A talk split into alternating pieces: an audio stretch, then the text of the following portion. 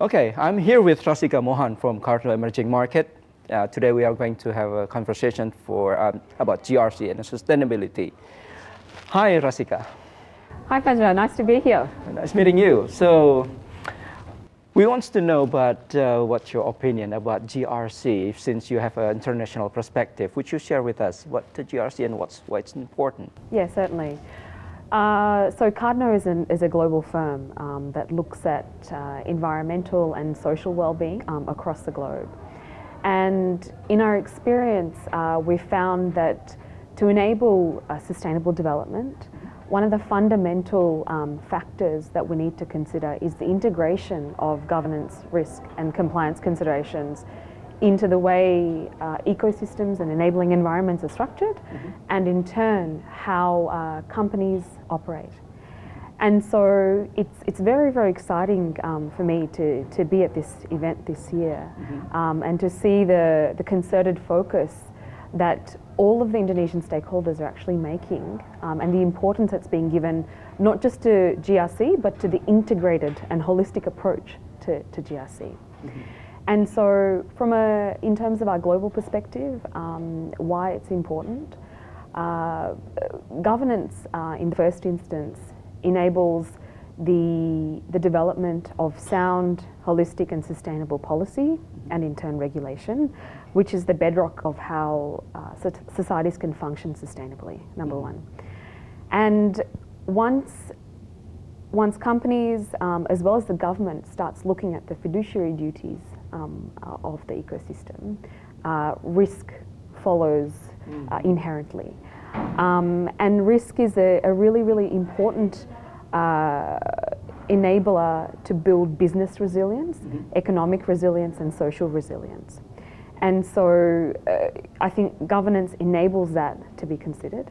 Um, I think the third thing that I'd say is, of course, globally, compliance is something that's mandated by, by legislation and regulation. Mm-hmm. Um, but compliance provides you with great baseline systems and baseline practices that again enable prosperous, just, and, uh, and uh, holistic and, and, and uh, sustainable communities.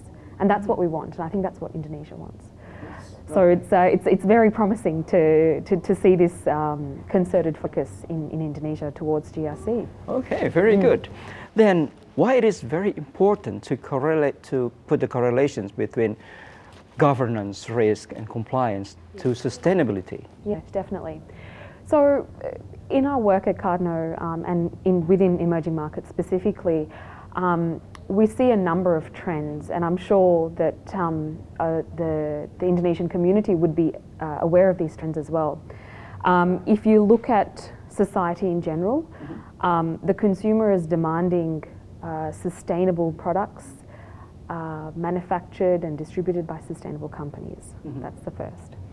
The second is uh, if we look at staff and employee morale, there's a rise of the millennial generation. Mm-hmm. And millennials care about this stuff. Mm. They're very, very passionate um, about being a global citizen as well as a social citizen as well.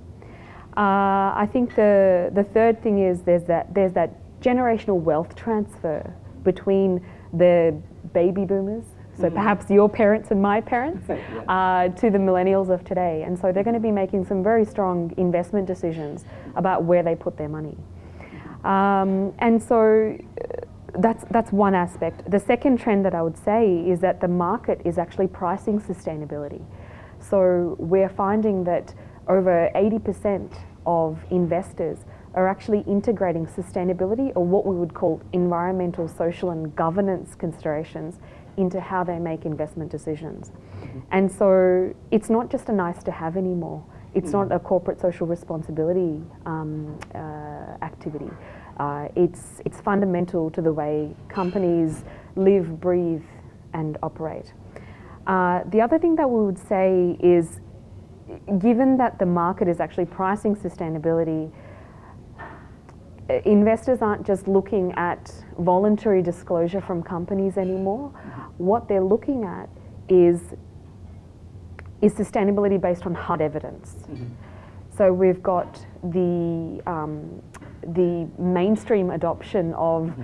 artificial intelligence and big data, which means that investment decisions can be made in a more transparent way. Mm-hmm.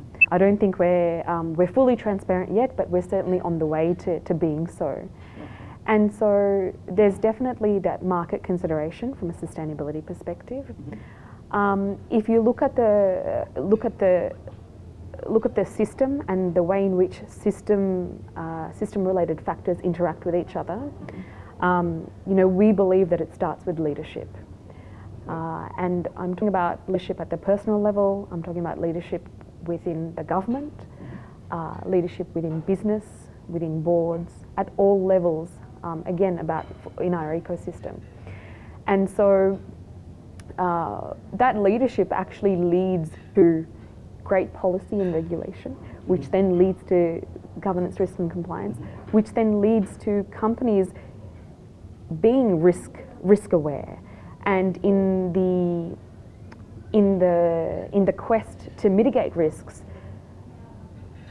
a company or an individual starts to innovate and with that innovation comes uh, creativity, comes competitive advantage, comes uh, business resilience, mm-hmm. which then has a, a flow on effect in terms of performance, um, in terms of share price. Uh, there's evidence to show that um, companies which do integrate ERC and DO sustainability considerations have lower costs of capital. Um, uh, but have, have uh, evidence of higher performance um, from a profitability perspective. Um, and also there's a, there's a there's an intangible element of brand value that's being priced into the share price. I think the last thing that I'd say is it's not something that you can't do anymore. Uh, meaning that uh, it's it's not just a it's not a discretionary measure to mitigate risk. Um, there are examples around the globe of large multinational companies that have to mitigate certain risks which have resulted in, for instance, large environmental disasters which have a direct impact on their share price. So I think there's a, a values based um, argument um, as well as a, um, a risk based argument or a compliance based argument for the company to consider. Okay, very good. Now, um, in terms of that you can build this sustainability with the GRC, is there any probably um, some steps for our audience to that can follow from two steps that you can um, give explanations? So the promising thing and the very exciting thing mm-hmm. um, about Indonesia is you've got a progressive government um, which has taken uh, some pretty strong steps um, in in the commitment to governance, risk and compliance, as well as sustainability. Um, if you take the recent legislation was, um, that was passed by the, the OJK um, to make sustainability reporting mandatory um, for listed uh, organisations as well as private companies, mm-hmm. it's very, very promising. And uh, you know, you're finding that there's um, the credit rating agencies have actually recognised the progressiveness of the government, um, and in turn, the credit ratings of Indonesia have actually been been been moved up a notch, which is really really exciting. Um, uh, and so there's actually there's a lot of incentive um, to, for the uh, the Indonesian business community um, uh, to to innovate. Um, you have the largest um, uh, injection of impact investment capital um, in Indonesia over the last, I think, 10 or so years.